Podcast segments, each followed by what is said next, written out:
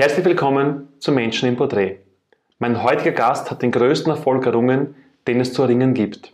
Er hat keine Bestseller geschrieben, keine goldene Schallplatte an der Wand hängen, kein Firmenimperium hochgezogen und keine Milliarde Euro am Bankkonto. Er lebt, obwohl die Ärzte sagten, er hatte keine Chance.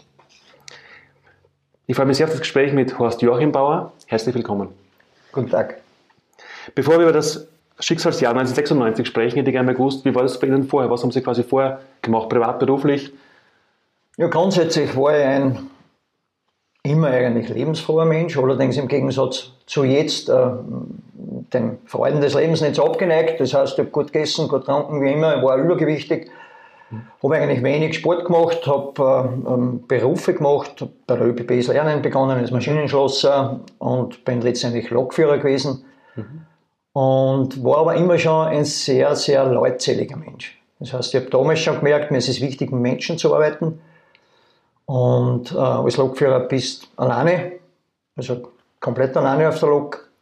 Und das hat mich eigentlich immer damals schon zum, zum Zaudern bewegt, zum Hadern mit mir selbst. Mhm. Das heißt, ich war nicht so wirklich zufrieden mit mir selbst, was ich gemacht habe. Der Weg, den ich eingeschlagen habe, war nicht so ganz wirklich der meine zur damaligen Zeit. Mhm. Ich war in einer Beziehung. Ich würde sagen, ich habe einfach ein ganz normales Leben gelebt. Ich bin in die Arbeit gegangen, habe äh, meine Freizeit verbracht, aber wie gesagt, eher unsportlich. Ähm, habe einfach mehr so dahin gelebt, ohne mhm. mich zu fragen, was will ich denn eigentlich einmal wirklich machen in meinem mhm. Leben. Okay.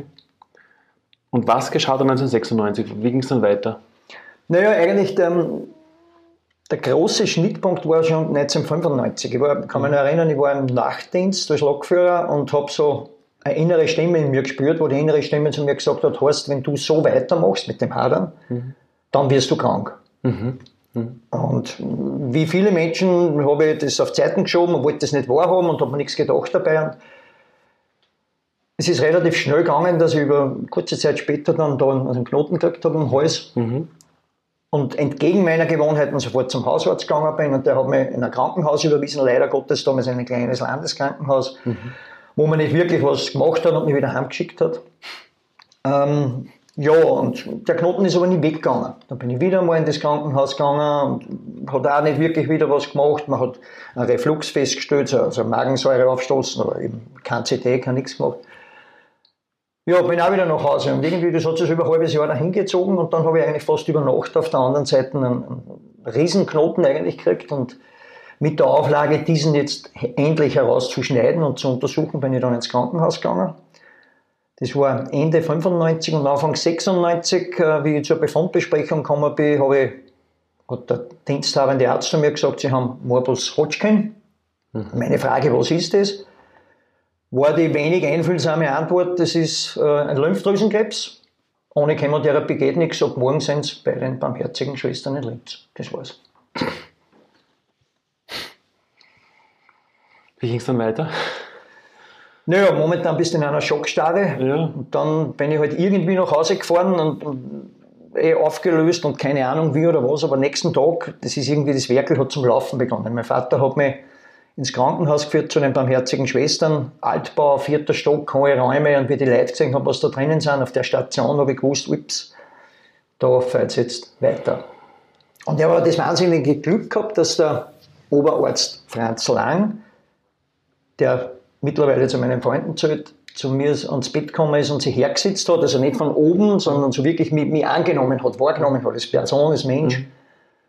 Und mich gefragt hat, Joachim, wissen Sie eigentlich, was Sie da haben? Und keine Ahnung. Und der hat gesagt, Sie haben Morbus Hodgkin, ist eine Form von Lymphdrüsenkrebs. Sie, es gibt genau vier Stadien. Sie haben Stadium 4. Und es gibt A, das ist ohne und B ist mit Organbefall. Sie haben Stadium 4b mit Organbefall der Lunge. Wir müssen schauen, dass wir so schnell wie möglich mit der Chemotherapie beginnen, die Zeit drängt. Ja, so hat es angefangen. Und man war damals irgendwie so quasi, hat auch in diesem Gespräch der Arzt dann irgendwie jetzt einfach nüchtern gesagt, okay, wie groß die Chance ist, das zu überleben oder wie es weitergeht oder einfach er hat die, die berühmten Statistiken. er hat von sich aus gar nichts gesagt, das war meine erste Frage, welche okay. Chancen habe ich eigentlich? Und der Oberarzt Lang hat damals zu mir gesagt, 75 Prozent. Heute weiß ich, er hat mich damals sehr motiviert mit dem, weil ich war ein junger Mensch und in mir ist sofort ein Bild entstanden. Mhm. Und zwar ein Bild, wenn, wenn 100 Boote über die Donau rüberfahren, mhm. 75 kommen rüber, mhm. 25 gehen unter, dann war für mich zu 100% klar, ich sitze in einem drinnen von den 75 Tiroler Mhm. kommen. Also mit dem, das war mein anfängliches Zielbild und das habe ich bis heute noch drinnen gehabt. Mhm. Und wie ging es dann weiter? Naja, wie gesagt, die Zeit hat gedrängt, alle Untersuchungen durch und äh, beginnt mit der Chemotherapie. Und äh, meine Frage war, wann kann ich heimgehen? Naja, es wird eine Zeit dauern, sie werden das nicht so gut vertragen. Ich bin aber nach vier Tagen heimgegangen, nach dem ersten Zyklus. Weil sie wollte oder weil der Arzt dich haben lassen hat? Nein, weil ich wollte. Es war für mich so klar, das, das vertrage ich. Und ähm, meine damals 98-jährige Oma war eine sehr starke Bezugsperson für mich. Und Die wollte sie unbedingt besuchen, wie ich nach Hause gekommen bin. Der erste Weg eigentlich sozusagen. Ich bin nach Hause und die Nachbarin war aber da und mit der Mama und meinem Papa habe ich geredet, kurz einfach wie Bur, was ist los, wie geht's da? Also ich habe nicht gleich zur Oma gehen können. Und die Oma hat im Nebenhaus gewohnt bei meinem Bruder und in dem Zeitpunkt, wo ich mit den anderen noch rede, läutet plötzlich das Telefon. Und mein Bruder ist am Apparat und sagt, die Oma ist jetzt gerade gestorben. Und ja, das war dann sozusagen der nächste Tiefschlag. Aber gut war es, wir haben sie persönlich bei der Oma verabschieden können und ich habe der Oma gesagt, am Totenbett eigentlich so, was mir wichtig war. Und ich habe ja auch gesagt, und das war wirklich meine Meinung, du bist jetzt gegangen, damit ich da bleiben kann.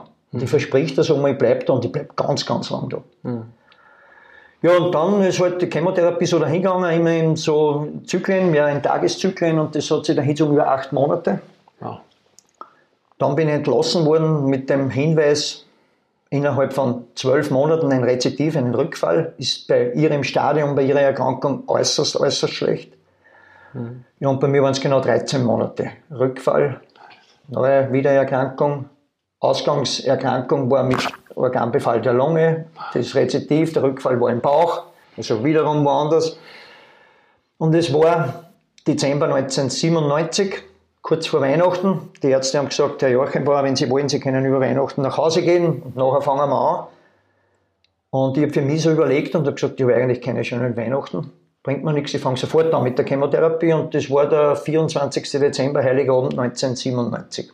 Und wenn man sich halt vorstellt, alle zu Hause bei den Familien, mit den Kindern, Geschenken unterm Christbaum und ich mit dem Tropfen im Arm, mit der Chemotherapie im Blut, war nicht so wahnsinnig angenehm. Allerdings meine damalige Partnerin, die was wirklich wie dick und dünn zu mir gehalten hat, muss ich ehrlich sagen, mit der ich heute noch gute Beziehung, gute Freundschaft habe, war bei mir im Krankenhaus und die hat bei mir im Zimmer schlafen dürfen und hat mir das Zimmer so, so weihnachtlich geschmückt, also dass man ein bisschen so einen anderen Bezug hat, als wie in der Erkrankung. Die, der Primar damals, der Primar Michelmeier und Schwestern sind gekommen, Gitarre gespielt, Weihnachtslieder gesungen. Und dann sind wir gemeinsam in die Krankenhauskapelle gegangen. Und am 24. Dezember, glaube ich, da ist nur mehr in der Krankenhauskapelle, wer gar nicht heimkommt. Sonst, sonst, ja. Und das hat also eine extreme, ganz eine extreme Energie gehabt da drinnen. So, da stehen und Herrgott, bitte lass mich gesund werden. Das war eine Energie, das ist schwer zu beschreiben. Ja, die Chemotherapie ist weitergegangen. Und im Frühjahr 98 ähm, war man der Meinung, ich sollte Knochenmark äh, transplantiert werden, bevor man dann gemerkt hat, bei meiner Art von Erkrankung kann man Stammzellen transplantieren aus dem eigenen Knochenmark. Okay. Riesenvorteil, ich brauche keinen Fremdspender. Ja, klar, ich Genau. suche auch nicht. Ja. Genau. Stammzellengewinnung normalerweise aber kein Problem. Da noch, da noch das Blut drei Stunden durch eine Maschine und die Stammzellen werden gefiltert in großen Mengen mit Reserven für eventuelle Rückfälle. Nicht funktioniert bei mir, Warum nicht? keine Stammzellen ausgeschüttet. Eigene Chemotherapien zur Mobilisation von den Stammzellen und ich muss sagen, das waren fast die härtesten, weil das waren wirklich Kotzen, Schmerzen, Kotzen, Schmerzen, Kotzen, Schmerzen und hat auch nichts gebracht. Operative Entfernung aus dem Beckenkamm. Und dann die Aussage der Ärzte, Herr war, wir haben ganz, ganz wenige Stammzellen erwischt. Reserven gibt es gar keine. Äh, Wir haben alles zusammengekratzt, was irgendwie möglich ist. Äh, Eine Transplantation werden wir versuchen, aber wir sind weit entfernt, dass wir sagen, es sind die Mengen an. Und wir haben es versucht. Und ich bin damals, das war im Krankenhaus äh, der Elisabethinen in Linz, also grundsätzlich die Behandlung bei den barmherzigen Schwestern, aber Stammzellentransplantation bei den Elisabethinen. Und ich bin damals vorher schon reingegangen und habe gesagt, ich möchte mir die, die Station anschauen, wo ich hinkomme. War der Erste, hat es noch nie angegeben vorher. Und alles steril drinnen und ich habe gefragt, was darf ich mitnehmen? Na, natürlich darfst du nichts mitnehmen, aber dann ist mir gesagt, ich kann eventuell Fotos bringen, die man einschweißt in Spezialfolie. Mhm. Und ich habe viele Fotos gebracht, eingeschweißt in Spezialfolie und habe mir das Zimmer so austapeziert, mhm. weil ich für mich schon gewusst habe, wenn ich da drinnen liege und ich habe meinen Blick auf die Not, dann bin ich die ganze Zeit beim Kranksein. Mhm. Schaue ich auf ein Foto, mhm. entstehen Visionen, Träume, Sehnsüchte nach Urlaub, nach meiner Freundin, nach dem Motorrad, egal noch was. Mhm. Und ich habe mir zu Hause ein Bild gemalt, ein Bild von einem Baum und habe einen Spruch dazu geschrieben, ich bin ein starker Baum, ich habe einen festen, einen starken Stamm, ich habe ganz starke, feste Wurzeln und ich habe eine leuchtende, eine blühende Krone.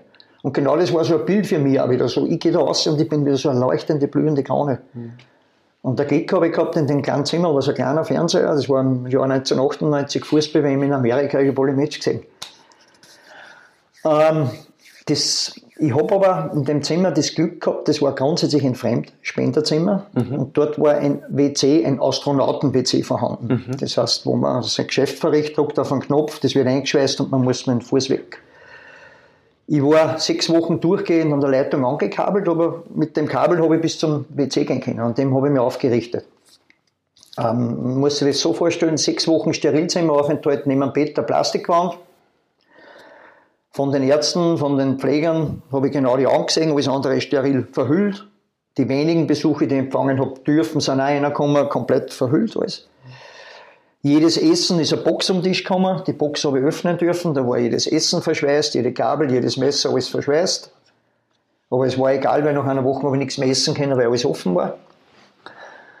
Ähm, erste Woche Hochdosis Chemotherapie, sieben Tage, 24 Stunden rund um die Uhr, wo es zerstört wird, was man halt zerstören muss für eine Transplantation.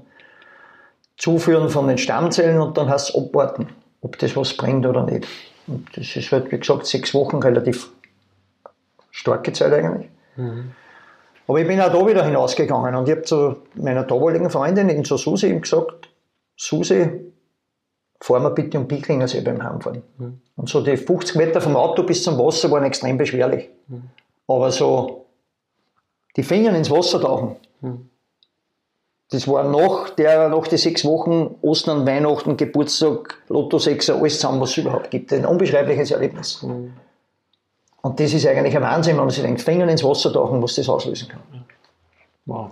Wann war das welches Jahr war das jetzt?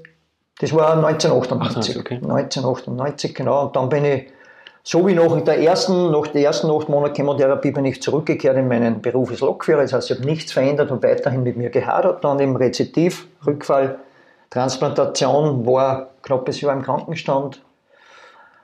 Habe äh, in der Zeit aber sehr viel für mich gemacht. Das heißt, ich habe immer versucht, was interessiert mich. Google war uninteressant für mich nachzuforschen. Ähm, und zu der Zeit war auch der Lance Armstrong damals so, ja. so aktiv beim Radfahren bei der Tour de France und der hat ja auch Hodenkrebs gehabt, das war mein leuchtendes Beispiel. Ich habe mir daheim einen Heimtrainer hingestellt, beim Tour de France ich mit draufgesetzt und bin drei Minuten mitgefahren, weil dann ist es nicht mehr gegangen. Mhm. Aber ich habe mir gedacht, wenn der das kann, dann komme ich auch wieder zurück. Und so habe ich halt versucht, mich weiter zu motivieren und habe letztendlich wieder zu arbeiten begonnen. Es war es natürlich wiederum als Lokführer. Das heißt, nichts verändert, weiterhin gehadert. Ja, und im Jahr 2001 war es dann soweit, neuerliches Rezitiv, Rückfall. Diesmal ähm, Strahlentherapien, Chemotherapien kombiniert. Und das war aber für mich so das Ausschlaggebende, wo ich gesagt habe, äh, jetzt ist vorbei mit Lokfahren. Jetzt mhm. muss ich was ändern. Nur, was tut man bei den ÖBB mit einem Lokführer, der was nicht mehr Lok fahren kann? Jetzt habe ich zwar Arbeit gehabt, aber einmal das, einmal das, ich habe wenig Sinn gefunden in meinen mhm. Tätigkeiten. Das heißt, ich habe weiter gehadert. Was war das Resümee? 2003 ein neuerliches Rezitiv. Wie viel, wie viel, der wievielte Rückfall war das dann? Das dritte Rezitiv, der, der dritte Rückfall. Rückfall. Also und der zweite nach einer Transplantation, was ja eigentlich die schärfste Waffe ist, wo man sagt, man ist austherapiert. Das war im Jahr 2003 und da war das Glück, dass man gesagt hat, man hat es relativ am Anfang erwischt, die ganze mhm. Geschichte, und äh, es reicht eine Bestrahlung. Und das war für mich wieder Motivation, weil ich natürlich gewusst habe, wenn eine Transplantation nicht hilft, was soll denn da noch für schärfende Chemotherapie oder was kann man da jetzt Grund? Und irgendwie, das ich brauche, eine Bestrahlung, das hat mich irgendwie motiviert. Und ich und das drucke ich auch noch durch, das ziehe ich auch noch durch. Und so war es auch. Und jetzt klopfen wir auf Holz. Ja. 2003, jetzt haben wir 2019. Wow. Jetzt geht es mir gut. Wow. Das heißt, der, von der ersten Diagnose bis zum letzten und dann endgültigen, Sie haben es geschafft, wie viele Jahre? Ja, kann man sagen, das waren ein bisschen über sieben Jahre. Über sieben Jahre Kampf. Wobei, ich habe es wirklich geschafft, als laut ärztlicher sagt man zehn Jahre circa, dass man ja, sagen kann, haben wir jetzt ist wirklich frei. Also. Wie haben Sie in dieser Zeit, in diesen über sieben Jahren, wie und woraus und wer die Kraft genommen, diesen Kampf zu kämpfen und nicht einfach sagen, genau. Also, Sie wissen, was ich meine? Ja, ja. Das, das ist schwer zu sagen, ich kann es gar nicht. Was hat Ihnen die Kraft gegeben, quasi, diesen Kampf? Ich, ich, kann das gar nicht so wirklich sagen. Ich habe einfach irgendwie von Anfang an das Versprechen an die Oma, ich bleib da, du bist gegangen und ich bleib da, ich bleib ganz lang da.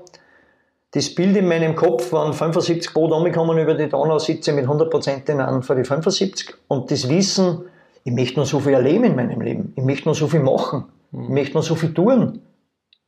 Und damals, wie das begonnen hat, war ich 21 Jahre und ich kann mit 29 Jahren keinen Abgang machen. Ja.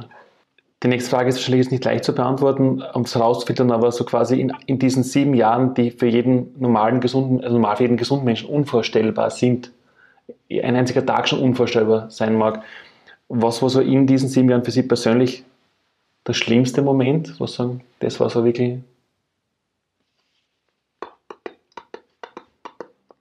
Das ist eine ganz schwierige Frage. Aber ich denke mal, das war das zweite Rezitiv, der zweite Rückfall. Weil bei der ersten Erkrankung habe ich überhaupt nicht gewusst, was kommt auf mich zu. Mhm. Beim ersten Rezidiv habe ich mir gedacht, ja, okay, Schmarrn, aber irgendwie, aber nach einer Transplantation gesagt zu bekommen, wieder eine Neuerkrankung, da muss ich sagen, habe ich schon sehr, sehr geschluckt und da habe ich überlegt, macht es überhaupt einen Sinn, dass ich mir überhaupt noch mal was machen muss. Mhm. Da sind dann schon Gedanken gekommen, wie tue ich mir das noch mal an, oder springe ich da jetzt aus oder irgendwie. Also da beschäftigt man sich mit anderen Sachen. Und mhm. auch der ernsthafte Gedanke, sich selbst zu fragen, wenn der Tag da ist, will ich unter die Erden oder lasse ich mich einäschen? Also, und das mit 29, 30 Jahren sich ernsthaft mit dem Thema zu beschäftigen, ist nicht angenehm. Klar. Was war dann so in diesen sieben Jahren für Sie der wichtigste Moment auf dem Weg zum Sieg, wo Sie gesagt haben, jetzt, jetzt gehen wir, jetzt schaffen wir, jetzt machen wir, was war so also, der, der, innere Durchbruch emotional? Ich glaube, ich glaub, ganz wichtig ist, ich habe am Anfang immer gekämpft. Hm. Ich habe immer gesagt, so, so, ich habe mit dem Krebs immer gesprochen. Ich habe hm. gesagt, ich besiege dich. Hm. Du hast gegen mich keine Chance. Hm. Ich habe mir einen Hund von meinem Bruder geholt, bin am Abend spazieren gegangen im Winter, habe mir Schneebälle auf der Straße hm. gemacht, hm. bin zurückgegangen, habe mir vorgestellt, das sind die Tumore, habe Anlauf genommen und habe sie niedergetreten und habe aber geschrien, ich bringe die um, nicht du mich. Und irgendwann dann, und das glaube ich war der Moment, habe ich gemerkt, das kostet, das ist Kampf. Und Kampf kostet wertvolle Energie. Energie, die ich zum Gesundwerden brauche. Energie, die ich einfach für mich selber brauche. Und jeder Kampf, den was ich, und jedes Vernichten, das, ist, da kommt letztendlich nichts raus. Und ich habe mir dann die Frage gestellt, vielleicht ist es eine Option, dass ich, dass ich die Erkrankung annehme und mich frage, was will mir die Erkrankung aufzeigen? Irgendwas zeigt es mir auf, aber was will es mir aufzeigen? Mhm. Mit diesen Fragen habe ich mich beschäftigt und ich bin der Meinung, dieses Annehmen und die Frage zu stellen, was kann ich verändern, was will es mir sagen, das hat ganz, in mir ganz extrem viel ausgelöst. Ja. Mhm. In welche, dann in welche Richtung? Sie sind kein Lokführer mehr heute, vermute ich. Ja, nein, ich bin seit 2001 kein Lokführer mehr. Ich habe einfach für mich gemerkt und habe mir gedacht, so, ich wollte immer schon mit Menschen arbeiten. Mhm. Warum machst du das nicht? Ich wollte immer schon die Welt bereisen. Warum machst du das nicht? Mhm. Und ich habe mir gedacht, so in meiner Zeit, meiner Erkrankung, wenn du die Zeitung aufmachst, und du schaust in Google rein, mhm. verstorben, geht nicht gut, nur, nur Schmarrn lässt eigentlich. Mhm. Aber ich habe nie einen Menschen gehabt, wo mir ich gedacht habe, da gibt es jemanden, der darüber spricht, dass es ihm so gut geht und super und das Beispiel. Und dann hat man ich für mich so zurechtgelegt, vielleicht ist das genau meine Aufgabe, dass ich noch da bin, weil mir sind nämlich viele Menschen gestorben, auch, ne? junge. Mhm. Und dann fragt man sich, warum bin ich noch da? Und ich habe mir gedacht, vielleicht ist das mein Auftrag. Ich habe mir es für mich so zurechtgelegt, dass mhm. ich da bin, über meine Erkrankung, über mein Schicksal zu sprechen, andere Menschen zu motivieren, weil wenn es ich schaffen kann, dann können es andere auch schaffen. Mhm. Ich möchte noch ganz kurz, darauf, darauf kommen wir dann auch noch ausführlicher, Ja, ja. noch kurz quasi auf, den, auf die Zeit jetzt davor, ähm, sind wir bei Beispiel auch schon genannt, quasi mit, mit den Booten über die Donau und auch die Fotos. Aber gibt es vielleicht noch ein, zwei andere Dinge, über die Sie erzählen können, quasi wie Sie für sich, Sie, Sie haben vom Kampf gesprochen, der dann aber quasi sehr kraft- und energieraubend war, von diesen positiven Visionen mit den Fotos, den Booten und so weiter. Gibt es vielleicht noch ein, zwei Dinge, wo Sie sagen, da kann man erzählen, quasi wie Sie diesen, ich bleibe beim Wort Kampf jetzt trotzdem, diesen Kampf dann ausgefochten haben, was, was Sie gemacht haben, Ja, ernährungsmäßig was geändert, also mental, Ziele, Leben, was mache ich? Also- haben Sie ernährungsmäßig was geändert, sportlich was geändert? Oder? Also grundsätzlich, grundsätzlich habe ich alles geändert. Okay. Ähm, ich habe mir bei der Ernährung, ich habe mir in so einem Moment, es kommt alles von außen daher. Jeder kommt und sagt, du, ich weiß was, ich kenne da wen, das musst du machen, das musst du, bist total überfordert. Du willst aber alles ausprobieren, weil du willst gesund werden. Aber jeder sagt, das hilft dir, das hilft dir, das hilft dir.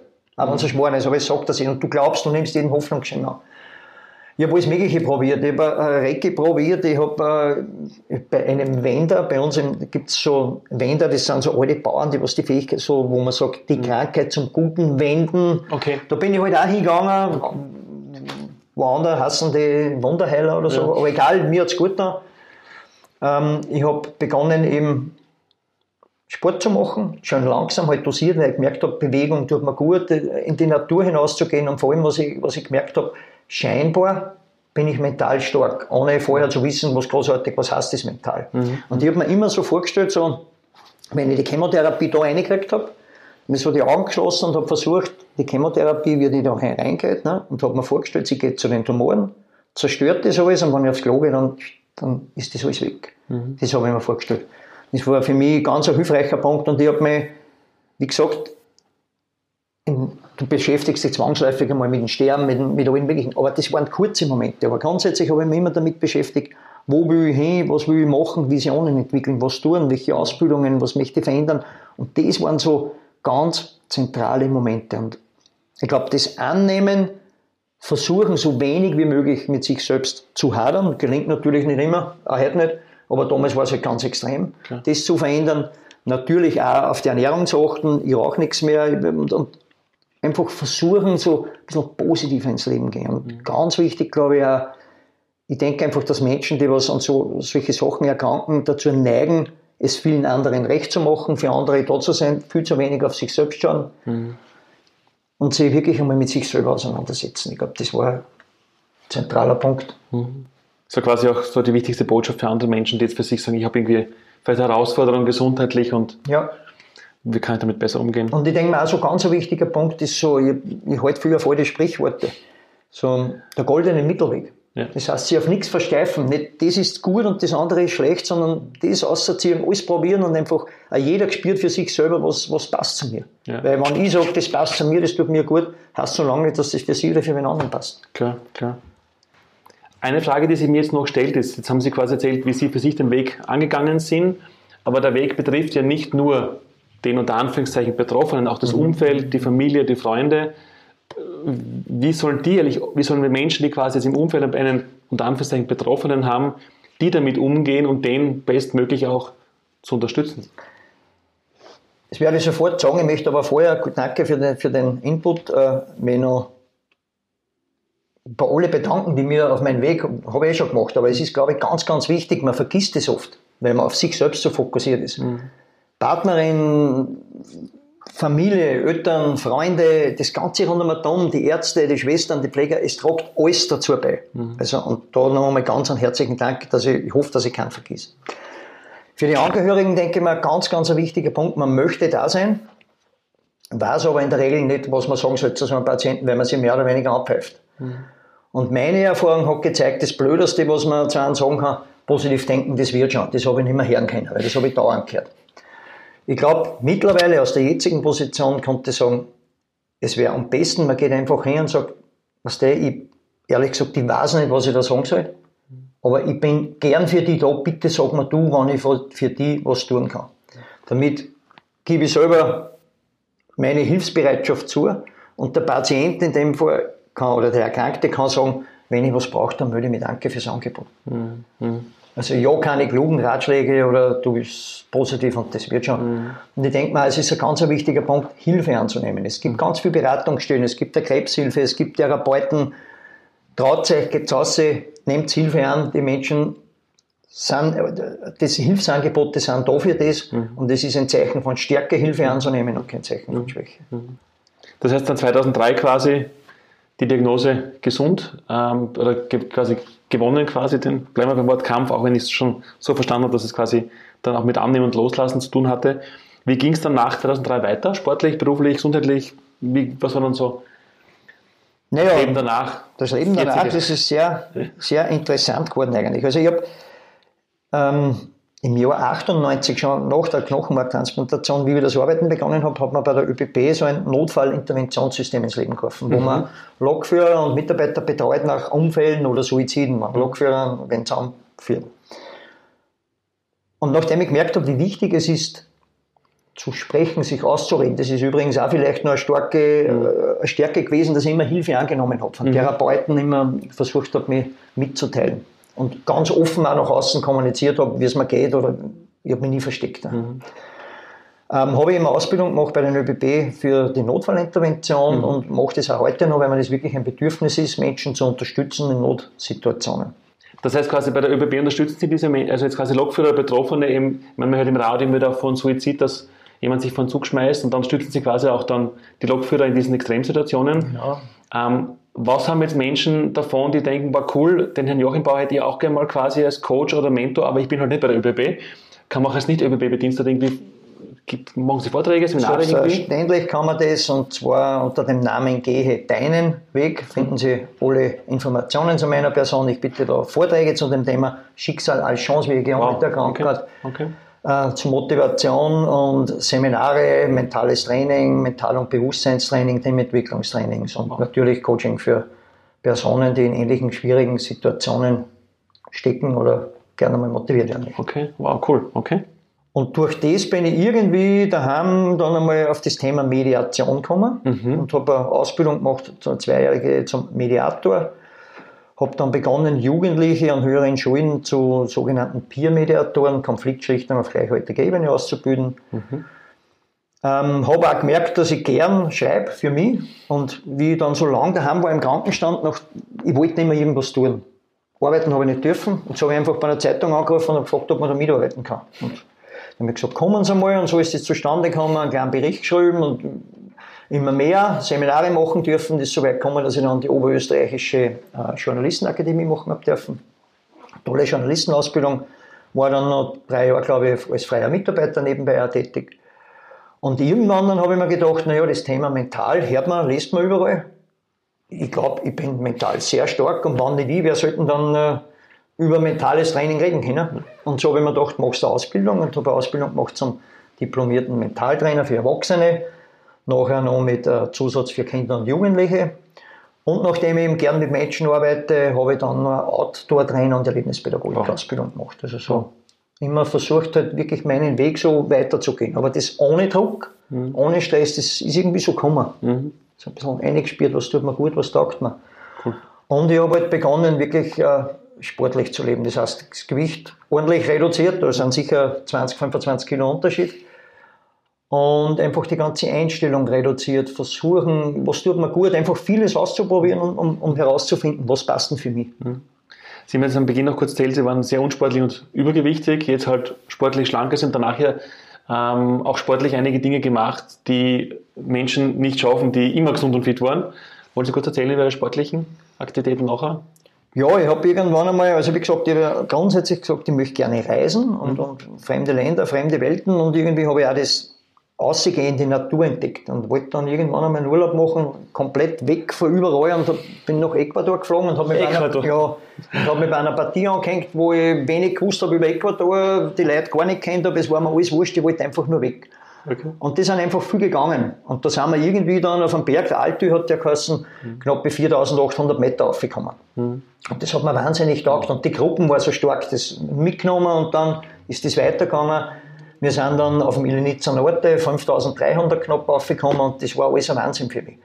Und da habe ich aber natürlich vorher schon Sport gemacht, das heißt, ich habe schon trainiert. Ähm, ich war dann auch Beispiel in, in, in, Nepal ein paar Mal und war am Mount Everest Base Camp. Ich war am Kokyori, Kalapata, alles Berge um die 5.500 Meter.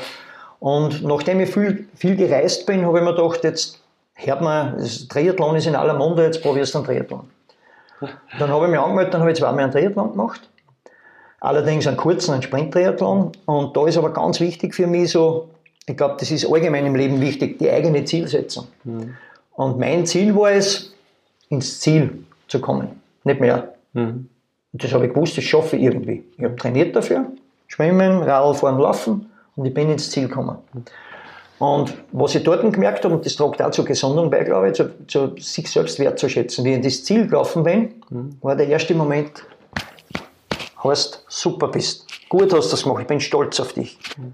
Der Großteil von den Läufer ist durchs gerannt, irgendwo zu den Ergebnislisten schauen, ob ich 300. bin, 500. Das war mir alles wurscht. Mhm.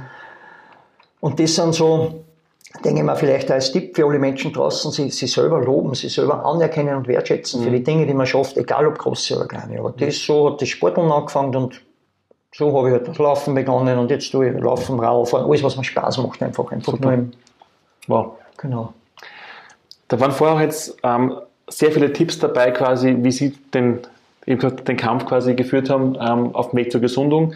Und da waren jetzt sehr viele Dinge dabei. Kann man so herausfiltern und zusammenfassend, wenn jetzt beispielsweise uns jemand zuschaut, der sagt, okay, ich habe irgendwie ein gesundheitliches Problem, mit dem ich kämpfe, was wäre so der eine wichtigste am Beginn, bevor man jetzt mit sieben, acht Tipps anfängt, damit bitte anfangen, auch wenn wir jetzt keine Ärzte sind und keine, ja, ja. aber Sie wissen, was ich meine, ist die Frage, wie kann man quasi den ersten wichtigsten Tipp für jemanden, der auch für sich gesundheitlich mit einer Herausforderung einfach die positiv in Angriff nehmen möchte? Das ist jetzt natürlich schwierig, aber ich denke mal, das Allerwichtigste ist, dass man versucht, daran zu glauben und darauf zu vertrauen, dass man aus der Situation rauskommt. Mhm. Und sich nicht damit beschäftigt, von wo kommt das her oder wann oder wie, sondern nach vorne denkt, Visionen hat und vielleicht auch für sich ein Zielbild mhm. entwirft, wie man das Krankenhaus verlässt, als so gesunde, wie man da rausgeht. Mhm. Das war jetzt zum Thema Gesundheit sehr, sehr viel. Wir haben auch bei uns bei Menschen im Porträt sehr viele junge Zuseher, die ähm, von den anderen Gesprächen auch gewohnt sind, so die, die, quasi Erfolgsthemen oder Erfolgsfragen oder Persönlichkeiten, die eben dann unternehmerisch und auch finanziell sehr erfolgreich waren.